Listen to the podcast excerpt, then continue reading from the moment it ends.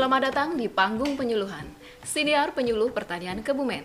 Sahabat Tani, kali ini kita akan membahas tema tentang sesuatu yang sedang hangat-hangatnya diperbincangkan oleh sahabat tani kita. Apakah itu? Adakah yang sudah tahu sahabat tani?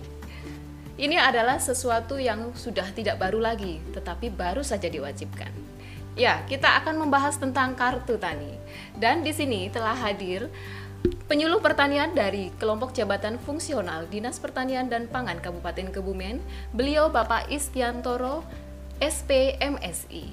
Semangat pagi Pak Istiantoro. Semangat pagi Mbak Yuni. Ya, ini saya panggilnya Pak atau Mas aja ini. Oh, lebih baik Mas aja Mbak. Oh, ya kayaknya juga akan lebih akrab kalau kita kalau saya manggilnya Mas aja Karena ya. kita kan nggak terlalu Karena jauh kita nggak nggak formal juga, nggak terlalu jauh. Berarti Pak Istiantoro yang muda atau saya yang tua ini?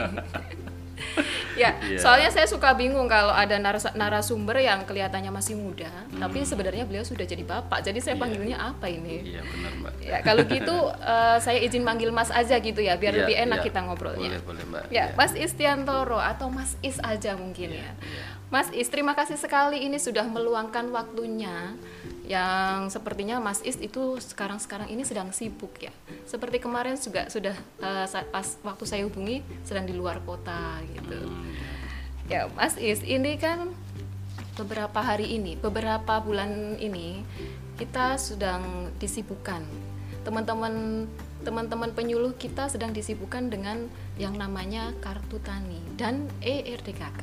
Nah, ini yang akan kita bahas pada kali ini. Dan Mas Istiantoro ini adalah eh, sebagai admin ERDKK dan kartu tani tingkat kabupaten. Betul ya Mas Is ya? Betul Mbak. Iya iya. Nah, sahabat tani, eh, sahabat tani semua di seluruh Indonesia, saya yakin sekali sudah tidak asing dengan yang namanya kartu tani. Tapi mungkin ada beberapa yang masih belum paham, belum paham apakah itu kartu tani, bagaimana cara penggunaannya, atau bagaimana cara mendapatkannya. Mungkin nanti bisa dijelaskan oleh beliau Mas Is. Gimana Mas Is? Nanti bisa dijelaskan dulu gimana? Ya nanti kita jelaskan Mbak. Nanti saya jelaskan tentang kartu tani dan ERDKK. ERDKK, Iya, betul. iya. Ya, jadi eh, kartu tani itu sendiri gimana, Mas? Ya, kartu tani itu adalah sebuah kartu. Ini bentuknya seperti kartu ATM biasa, Mbak. ATM, Seperti ya. kartu ATM biasa yang dikeluarkan oleh bank. Kalau kartu tani ini di Kabupaten Kebumen dikeluarkan oleh BRI, Mbak. BRI. sebagai eh, penerbit kartu tani. Kartu tani ini adalah sebuah kartu yang punya keistimewaan ini bisa untuk eh, melakukan transaksi pupuk bersubsidi Untuk Mbak. menebus pupuk bersubsidi. untuk menebus pupuk bersubsidi dan eh, dengan alat yang namanya EDC kartu tani ini kalau digesek di EDC itu di KPL atau di pengecer maka kartu tani ini akan membaca alokasi pupuk masing-masing petani yang ada di di yang kartu- mempunyai kartu tani tentunya. iya betul mbak iya Nah, kartu tani itu sendiri sebelum kita mendapatkan kartu tani. Jadi kartu tani itu eh, apakah semua petani yang ada itu harus mem- mempunyai kartu tani atau hanya orang-orang tertentu saja, petani-petani tertentu saja? Kalau petani ingin mengakses atau mendapatkan pupuk bersubsidi harus mempunyai kartu tani, Mbak. Ya. Harus mempunyai kartu tani. Karena ini untuk mendapatkan pupuk bersubsidi, apakah semua petani di Indonesia itu berhak mendapatkan pupuk bersubsidi, Pak?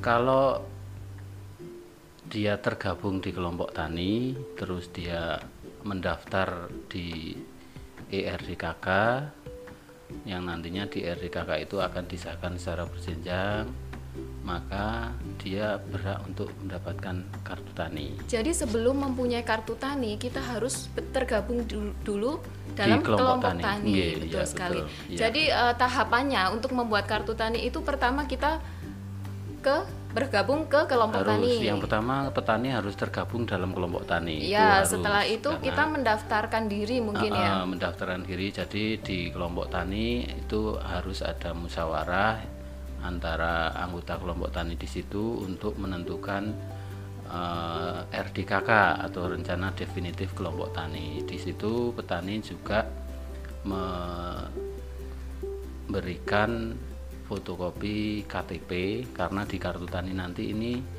uh, NIK itu yang ada di KTP dibutuhkan untuk uh, di dalam kartu tani. Terus juga memberikan ke kelompok tani itu petaninya itu memberikan fotokopi SPPT, SPPT, sebagai bukti bukti kepemilikan. kepemilikan lahan atau dia menggarap lahan gitu mbak Kepemilikan yang dia miliki atau yang dia garap? bisa yang dia garap atau yang dia miliki gitu mbak. Bisa juga eh, ada petani yang menggarap tapi bukan miliknya gitu ya, tetap Betul. dicantumkan. betul iya mbak. Karena itu tujuannya untuk apa, Mas?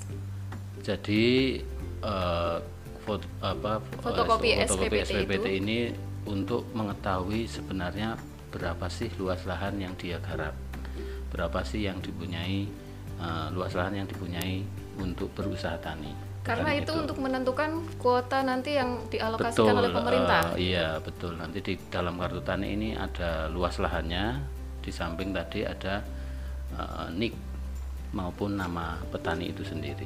Nah, ini dari pemerintah karena ini pupuk bersubsidi, Hmm. dapat bantuan subsidi dari pemerintah. Apakah ada batasan-batasan luasan agar bisa mendapatkan pupuk bersubsidi itu sendiri? Iya benar. Jadi eh, dengan ERDKK itu maksimal petani yang mendaftar di ERDKK la- luas lahannya itu maksimal dibatasi 2 hektar. Maksimal 2 Dua hektar, saja, ya. sahabat tani ingat. Tidak boleh lebih dari Tidak boleh hektar. lebih dari Iya. itu. Dan jika ada sahabat tani yang mempunyai luas lahan seluas lebih dari 2 hektar, itu berarti sudah tidak berhak untuk mendapatkan pupuk bersubsidi. Betul begitu yang, ya, Pak? yang Is? yang mendapatkan subsidi pupuk hanya yang seluas 2 hektar saja. Hanya seluas Eh, 2 hektar saja hektar, karena lebih dari itu sudah dianggap mampu membeli pupuk yang non subsidi betul. Iya benar, Mbak. Iya. Nah, untuk eh, seperti sekarang ini, kartu tani dimiliki oleh sahabat tani kita itu sebelumnya harus masuk ke dalam ERDKK. Betul. Nah, kalau E ERDKK itu kan sebutan untuk sekarang ya, Pak Is ya. Mm, mm, mm, mm. Kalau yang saya tahu dahulu itu namanya DKK RDKK dulu, saja eh, kalau tanpa tahun-tahun dulu, E eh, gitu ya. iya, nah, itu perbedaannya di mana? Mm-mm, jadi begini, sedikit cerita bahwa kartu tani ini ini, ini kan mulainya wajib kartu tani itu per 1 September, Mbak. Per Per 1 1 September ya. Nah, 1 September 2020, 2020. maka eh, wajib untuk menggunakan kartu tani untuk menebus pupuk, Pupuk bersubsidi ya. eh. Lah untuk setting kuota di kartu tani itu adalah dasarnya dari ERDKK. Kalau tahun sebelumnya, sebelum 1 September itu tahun 2020 itu petani hanya cukup mengandalkan dari RDKK saja yang RDKK secara saja. manual. Eh, jadi dulu nembus pupuknya secara manual bisa, Mbak.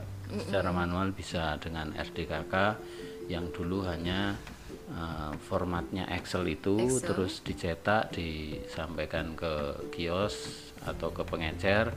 Nah, petani datang ke kios hanya membawa uang nanti beli. Langsung bisa beli. langsung gitu. bisa pulang membawa pupuk subsidi. Eh, kalau dulu seperti itu. Tapi sekarang eh, lebih dibatasi ya. Pemakai E ERDKK namanya memakai sistem ERDKK RDKK ini dibuat oleh Kementan RI Kementan. gitu Jadi kartu tani itu sebenarnya itu ada dasarnya itu dari dua sistem gitu ya. Iya, benar. Yang ERDKK dengan SIMPI. Simpi ya, ya, benar sistem informasi manajemen pangan Indonesia Betul, betul, betul. ya. Mm-mm. Jadi itu nanti tetap kita memasukkan datanya ke sistem ERDKK, kemudian ngelink ke SIMPI gitu ya Mas Is ya. betul betul Nah, ini untuk petani yang belum mendapatkan kartu tani atau belum membuat kartu tani kan pasti banyak ya Mas Is ya.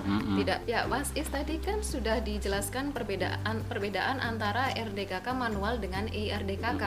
iya. Jadi RDKK yang manual dulu itu dibuat oleh kelompok tani dan memasukkan nama-nama petani, data petani itu Iya, yang kemudian diberikan kepada KPL atau pengecer iya benar Pak dan nanti uh, petani tinggal datang ke pengecer asal data sudah masuk ke RDKK bisa menebus pupuk bersubsidi dan langsung membawa pulang begitu ya. Betul, dan betul. kalau sekarang itu kan menggunakan IRDKK. Mm-mm. IRDKK tersebut itu di dalam IRDKK kan pastinya ada dosis ya Mas Is ya. betul betul Nah, di iya. dalam IRDKK itu dosisnya apakah sesuai dengan spesifik lokasi ataukah ditentukan oleh pemerintah? Ya benar. Jadi begini Mbak, memang untuk dosis di ERDKK juga berbeda dengan tahun kemarin, tahun Berbeda sebelumnya. eh, khusus tahun mulai tahun 2021 ini dosis di ERDKK ini dibatasi oleh pemerintah. Dalam hal ini Kementerian Pertanian. Kementerian Kementerian Pertanian ya. Dosis yang ada di ERDKK tahun 2021 ini mengacu pada dosis yang dikeluarkan oleh Balitbangtan Kementan RI ya. Jadi dosisnya sudah ditetapkan dari sana, Mbak. Apakah lebih banyak atau lebih sedikit dari biasanya? Ah, kebetulan lebih sedikit Mbak, Kebetulan dari lebih tahun sedikit, tahun ya. sebelumnya ya. Tapi mungkin contoh, ini juga tujuan pemerintah agar kita eh, tidak terlalu bergantung kepada pupuk kimia. Betul ya, salah satunya kemungkinan itu dan kita tidak bergantung pada pupuk kimia dan kita eh, bisa eh, me- mengoptimalkan menggunakan pupuk organik buatan Iya, sendiri gitu. Dengan Mbak. cara pemupukan berimbang itu iya tadi ya. benar mbak, iya. Ya, kalau tadinya kita menyusun RDKK mungkin tadinya dibuat 250 kg per hektarnya. Mm-mm. Kemudian setelah di RDKK tahun 2020 Mm-mm. harus sesuai dengan anjuran pemerintah yaitu Ya, Berapa? jadi begini, eh, khusus untuk padi ya ini Khusus ya, untuk padi. eh. Pajale Kalau- mungkin ya, padi dan pajale, eh, ya. sebagai contohnya padi. Memang di RDKK tahun 2021 ini komoditas yang dosisnya dibatasi ini untuk pajale, Pajale padi, jagung dan kedelai ya. Sebagai contoh padi. Kalau tahun dulu 2019, 2018 ke sana itu eh, spesifik lokasi dosisnya. Jadi mungkin kalau di Kabupaten Kebumen itu rata-rata satu hektar itu untuk padi ureanya itu 250 kilo nggih, Iya. dulu. Tapi sekarang di ERDKK tahun 2021 ini semuanya 150 kg. Jadi menurun 100 kilo, Mbak.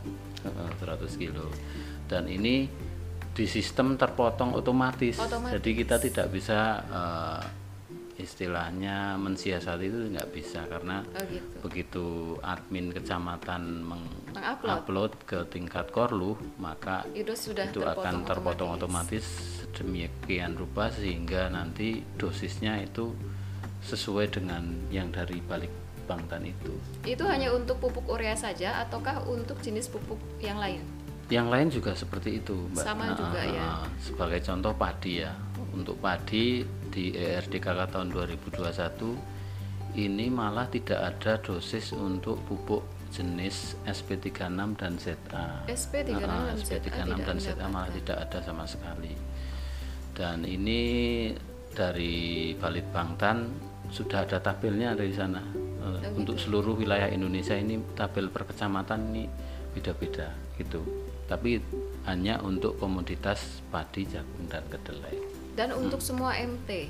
semua MT Oh, semua ya MT gitu. ah, ah. Ya, jadi eh, di dalam eh, RDKK tadi itu ya, itu kan ada dosis untuk MT1, MT2 Dua dan, dan MT3. tiga, eh, iya, Itu dan ah. khusus untuk komoditas padi, jagung, Jagung dan, dan kedelai, kedelai ini itu dosisnya dibatasi. dosisnya dibatasi disesuaikan dengan anjuran pemerintah gitu. betul betul ah. Namun eh, untuk eh, MT3-nya nanti kan bisa eh, apa hortikultura mungkin atau tanaman pangan lainnya itu kan membutuhkan pupuk juga itu juga bisa dimasukkan Ya, lagi mungkin ya mas. Nah, kebetulan yang dibatasi sementara baru komoditas pajale, Padi, ya, saja.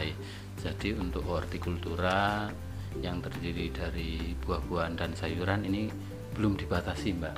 Belum Jadi dibatasi. masih spesifik lokasi juga ya. Masih spesifik lokasi sehingga di situ memungkinkan untuk bisa mendapatkan pupuk sesuai dengan spesifik, lokasi, lokasi. ya. Ya, jadi sahabat tani tidak perlu khawatir karena yang dibatasi hanya pupuk untuk, Untuk tanaman padi, pacare, jagung dan iya, kedelai saja. Ah, untuk tanaman ah, yang lainnya masih spesifik lokasi. spesifik lokasi. Ya, ini eh, gini Mas Is, kalau Hmm. misalkan kan mungkin saja ini ya, ada, walaupun kita sudah sosialisasi dengan Hmm. eh, rutin sosialisasi kan kartu tani ini kan kalau nggak salah itu dulu proyek percontohannya pertama di tahun 2015 di Kabupaten Batang kalau tidak salah ya. Hmm. Betul, betul, Kemudian ya. di tahun 2016 eh, dilanjutkan dengan proyek percontohan di 13 kabupaten termasuk salah satunya adalah Kabupaten Kebumen. Mm-mm. Nah, di Kabupaten Kebumen sendiri itu mulai disosialisasikan Mm-mm.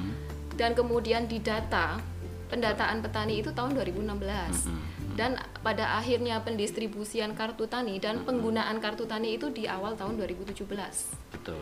Nah, di awal tahun 2017 itu ketika mulai pendistribusian, apakah itu sudah efektif digunakan untuk menebus pupuk bersubsidi di, di Kabupaten Kebumen itu?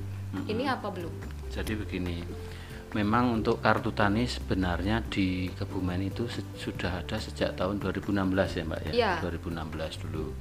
Sekarang 2021 sudah lima tahun ya, sudah lima tahun. Tetapi waktu itu walaupun sudah ada kartu tani, ta- tapi petani masih bisa menebus pupuk menggunakan manual tanpa kartu Tanpa tani. kartu Iya, tani. heeh. kan ka wajib eh, kartu tani itu mulai 1 September Setelah 2002. dikeluarkan surat edaran edaran per 1 September 2020. Iya benar. Jadi waktu itu sebenarnya sudah banyak ya, sudah banyak petani yang punya kartu tani, Ya, tapi belum digunakan. belum digunakan untuk Belum nebus pupuk. Eh, karena itu sebenarnya fungsi utamanya untuk nebus pupuk, tapi rata-rata belum banyak digunakan petani untuk nebus pupuk. Nah, rata-rata baru digunakan untuk transaksi perbankan yang Oh, malah digunakan biasanya, untuk eh, transaksi eh, perbankan. untuk nerima transferan dari Iya, saudaranya, dari gitu. keluarganya, untuk eh, narik apa uang, setor tunai dan sebagainya. Gitu. Karena mungkin dengan menggunakan kartu tani kita eh, akan lebih menguntungkan gitu ya. Mungkin transaksi per- perbankan itu sendiri mungkin potongannya lebih kecil atau Iya, apa gitu. iya. Jadi di kartu tani ini memang eh, tidak ada potongan ataupun biaya administrasi. Ya, Justru untuk, malah tidak ada eh, potongan oh, atau biaya jadi nol, administrasi. jadi tidak ada Tapi potongan. sayangnya tidak digunakan untuk menebus pupuk bersubsidi. Iya itu. Nah, dengan itu, keluarnya surat edaran per 1 September diwajibkan Mm-hmm. menggunakan kartu tani, ini menjadi satu apa satu langkah, satu solusi yang efektif menurut Mm-hmm. saya ya, Pak Is ya. Satu eh, satu langkah atau solusi untuk men- menertibkan. Yang pertama menertibkan dulu bahwa petani yang sudah mempunyai kartu tani Mm-hmm. agar menggunakan kartu tani.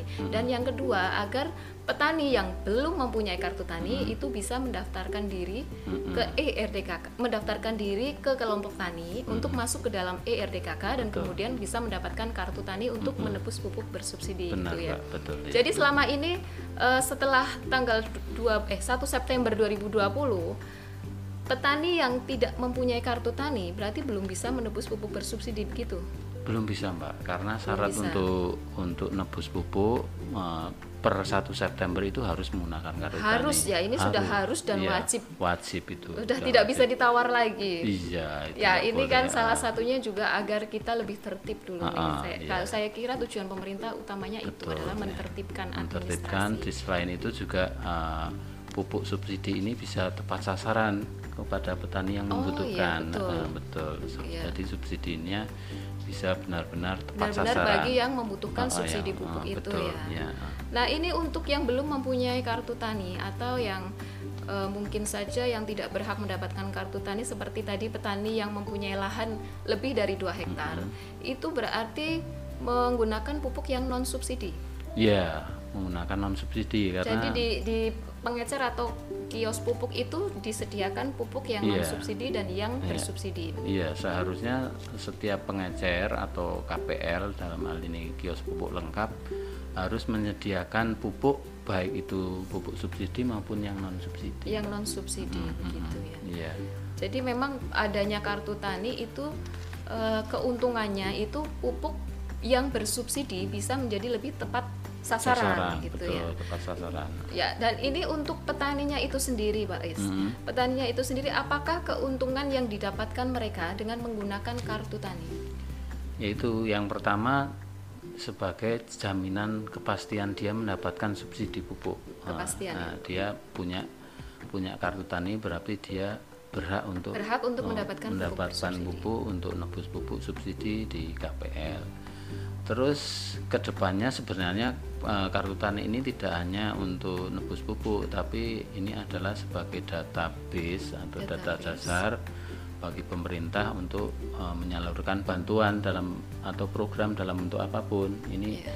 nanti rencananya ke depan eh, menggunakan kartu tani juga. Karena kartu tani sendiri itu sekarang sudah go nasional ya Mas. Iya, Yang betul. sebelumnya tadinya hanya di kap- Uh-uh. hanya di provinsi Jawa Tengah, Uh-uh. kemudian menyusul Jawa Sekarang Barat dan Jawa sudah Timur. se-Indonesia. Sekarang sudah satu Indonesia wajib menggunakan kartu tani. Betul, betul, Mbak. Nah, ini penggunaan wajib menggunakan kartu tani. Itu kan tidak mudah ya. Kita mensosialisasikan kepada petani Betul. kita itu kan seperti kita memberikan eh, satu inovasi baru itu kan tidak mudah gitu. Walaupun kita sudah bersosialisasi berkali-kali berulang-ulang, tetapi kan ada saja itu petani yang belum mau menggunakan gitu dengan alasan ini itu ini itu gitu. Itu solusinya gimana Mas? Ya, solusinya ya itu kita harus terus-menerus melakukan Pantang menyerah, sosialisasi betul ya, ya, pantang, pantang menyerah. Harus bisa gitu ya. Maju terus pantang mundur, Pak. Maju terus Iya. pantang mundur. Ya, harus seperti itu. ini ya. juga demi petani kita juga ya Mas. Oh, ini ya. oh, harus Jadi kadang-kadang ada sahabat tani kita yang mengatakan bahwa penggunaan kartu tani itu malah menjadi ribet, menjadi susah atau dipersulit gitu. Itu sebenarnya tidak benar ya. tidak benar itu. Tidak benar karena sebenarnya pemerintah kita itu sangat peduli dengan petani kita. Ya. Ya, Ya, di samping itu di samping fungsi utamanya untuk nebus pupuk sebenarnya kan kartu tani itu bisa untuk transaksi perbankan lainnya nah ya. itu juga Ah, tadi yang seperti ini di- salah satu keuntungan ya. keuntungannya Mm-mm. betul sekali. Mm-mm. jadi banyaklah keuntungan Banyak keuntungannya yang diterima oleh sebenarnya. petani Terus dengan adanya petani kartu itu tani. juga jadi terdata dengan rapi gitu ya. Tadi kan nantinya juga akan dijadikan sebagai database Mm-mm. gitu ya untuk Database pemerintah oleh ya. pemerintah ya Nah, untuk permasalahan itu kan bagi petaninya. Nah, sekarang bagi eh, apa namanya admin gitu ya di tingkat kecamatan juga juga ada admin. Betul. Mas Is itu kan admin di tingkat kabupaten. Mm-mm, Nah di tingkat kecamatan kan pastinya sudah ada admin juga, Iya, admin iya. kartu tani yang Mm-mm. eh, bertugas untuk mendata, mendata petani dari kelompok-kelompok gitu yang masuk kemudian men- mengupload ke RDKK, Betul. kemudian eh, yang akan dilingkan dengan SIMPI. Iya betul. Ah, Jadi prosesnya begini Mbak. Untuk sampai kepada kartu tani ini diterbitkan, Ya. ini kita menggunakan dua sistem yang tadi saya sampaikan, E ERDKK yang dibuat oleh Kementan dan sistem SIMPI. Ini SIMPI. pembuatnya atau yang membuat ini adalah BRI. Dari pihak BRI. banknya? Iya, dari pi- pihak bank ini. Jadi pertama kali untuk sampai eh, apa ya, petani itu mendapatkan kartu tani, pertama kali petani mendaftar ya, mengguna- eh, menggunakan menyerahkan fotokopi KTP, KTP. dan SPPT. Betul? Terus oleh admin kecamatan ini di ERDKK diupload oleh admin kecamatan, diupload, disahkan oleh Korlu atau koordinator penyuluh, Penyuluh. karena di kecamatan ini ada dua akun Dua- di dua ERDK, akun gitu ya. eh, admin kecamatan dan admin Korlu. Ya, admin Korlu ini menyetujui atau mengesahkan yang sudah diupload oleh admin kecamatan. Setelah itu dari Korlu akan dinaikkan atau diupload ke tingkat kasih. Kasih. Karena ERDKK ini kan berjenjang ya. Iya. Berjenjang dari kecamatan naik ke Korlu, naik ke Kasih, kemudian naik ke Kabit dan terakhir disahkan oleh kepala dinas. Kalau su- sudah disahkan oleh kepala dinas, maka eh, tahapan di ERDKK sudah selesai karena Ya. sudah disahkan kepala dinas. Selanjutnya adalah menjadi tugas BRI di dalam sistem SIMPI itu Mbak. Di dalam jadi SIMPI. jadi ERDKK yang sudah disahkan oleh kepala dinas oleh BRI itu ditarik datanya di-download kemudian BRI menginput data itu di SIMPI Sem- kemudian BRI men-setting kuotanya setting kuota pupuk setelah disetting kemudian baru bisa diterbitkan kartu taninya Jadi yang menyeting kuota itu dari pihak BRI-nya justru ya. Mm, mm, mm. Nah, kuota itu sendiri kan berarti eh, kayak jatah pupuk yang ada di yang ada di dalam kartu tani itu ya setiap by name gitu ada kuotanya tersendiri. Betul, betul. Kemudian untuk jatah pupuk yang dari pemerintah itu eh, yang mungkin disebut sebagai alokasi mungkin ya alokasi pupuk. Nah itu ada perbedaan nggak antara kuota dan alokasi? Iya, benar itu Mbak. Jadi memang benar beda antara uh, Kuota. kuota dan Alokasi. alokasi, ya. Yang ini memang perlu dipahami benar-benar oleh petani di Kebumen khususnya bahwa kuota dan alokasi itu berbeda ya.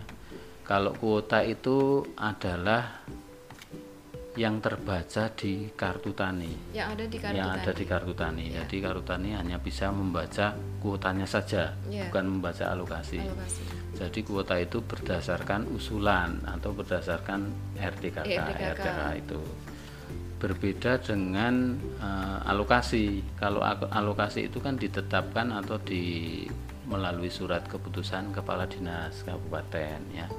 Jadi yang sudah-sudah alokasi itu selalu lebih sedikit ah, Daripada usulan. atau kuota itu ya. Iya, di Ah, mana-mana juga begitu seperti Mas. itu iya selalu lebih sedikit dari Usulan kita usulan kuota, atau kuota, yang itu tercantum Oh, di kartu gitu. tani jadi begitu ya. sel- selama ini eh, kartu tani belum bisa sistemnya belum bisa membaca alokasi tapi baru baru bisa membaca kuota, Kuota. atau usulannya saja Dan yang men-setting kuota itu dari pihak BRI, BRI-nya, ya, benar. sedangkan alokasi itu kita dap- mendapatkan dari Kementerian Pertanian. Mm-mm, Gitu. iya betul mbak Yang kemudian di breakdown sampai ke Sampai dinas, tingkat gitu ya, kabupaten, dinas ya. pertanian Ah, kabupaten. iya. Ya, nah ini untuk permasalahan kartu tani mas Is. Ini kan tidak mungkin ya kalau ada program baru. Ya sebenarnya nggak baru sih ya, tapi ini karena baru diwajibkan, mungkin Ya. kan juga ini berpotensi untuk memunculkan permasalahan-permasalahan baru. betul betul Ya, karena kita berbicara dengan sistem juga, kan kadang-kadang sistem juga ada error mungkin atau maintenance gitu kan. Dalam perbaikan itu Iya. gimana itu? Nanti ada trik-trik khusus nggak untuk mengatasi eh, apa namanya?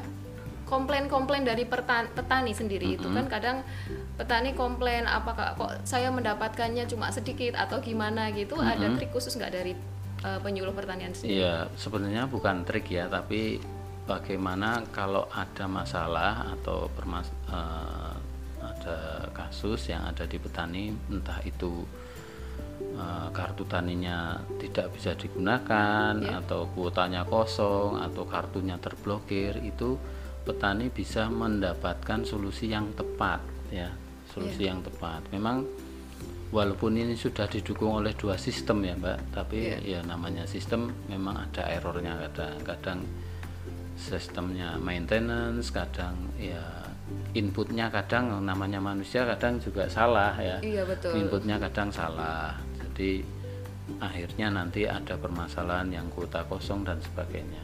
Jadi kalau masalah ini biasanya kasus per kasus mbak kartu tani misalnya banyak sih memang permasalahan di kartu tani ini misalnya kartunya terblokir Ya. atau kartunya tidak aktif Atau atau, sudah close mungkin. pinnya salah mungkin Iya. itu seperti itu nah ini untuk kartu terblokir untuk pinnya salah ini yang bisa menyelesaikan BRI Iya, BRI-nya. BRI unit karena ini menyangkut sistem perbankan, ya Perbankan. Ah, kalau admin kecamatan dalam hal ini kita admin di kecamatan tidak bisa untuk menyelesaikan kasus ini yang bisa diselesaikan di admin kecamatan itu biasanya itu antara lain mungkin di sistem Kesalahan SIMBI data. kesalahan data, Iya, kesalahan data, bisa terus diperbaiki. ada duplikasi atau Duplikasi, double data, double data, Ah, betul. misalnya satu orang petani terdaftar di dua, Dua kelompok, kelompok tani, tani. ya.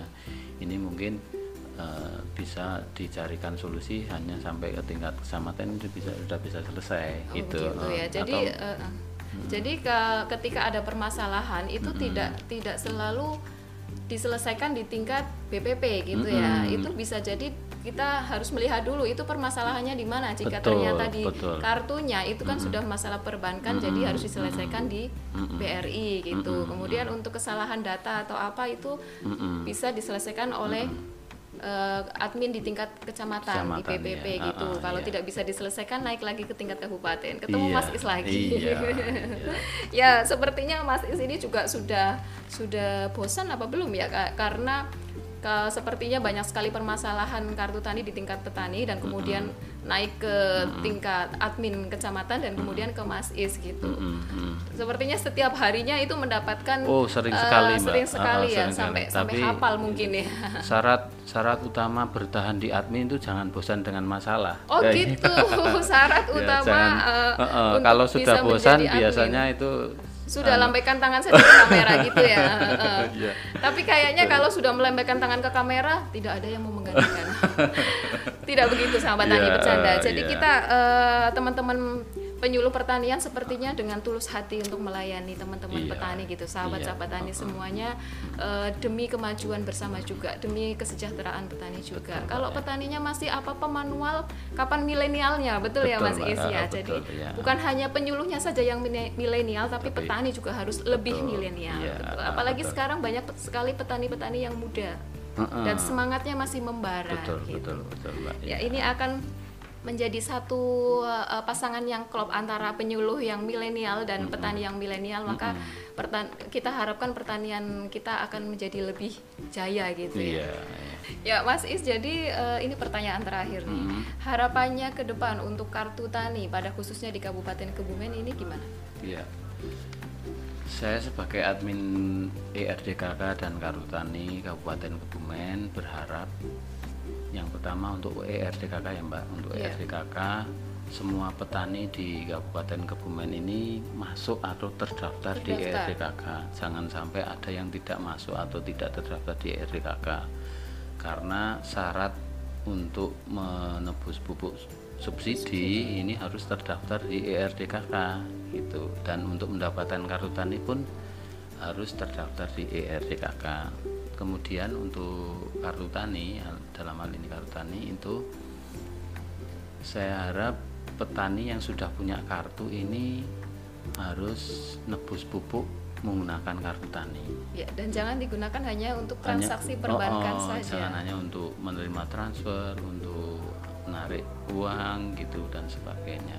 Tapi digunakanlah sesuai fungsi utamanya untuk nebus pupuk di KPR begitu Ya, karena sebenarnya kartu tani itu sendiri banyak sekali manfaatnya dan keuntungannya membu- eh, mempunyai kartu tani itu sendiri menguntungkan bagi kita dan bagi sahabat tani semua mulai sekarang jangan sampai mengatakan bahwa adanya kartu tani itu mempersulit kita untuk menebus pupuk bersubsidi. Betul, karena Mbak. itu ternyata tidak benar ya. tidak benar ya. Yang betul adalah kartu tani itu akan mempermudah kita dalam penebusan pupuk bersubsidi. Betul, Gampang betul. sekali ya Mas, Is, tinggal gesek saja asal Tinggal kita gesek sudah mendata di- ke IRDKK Heeh, gitu.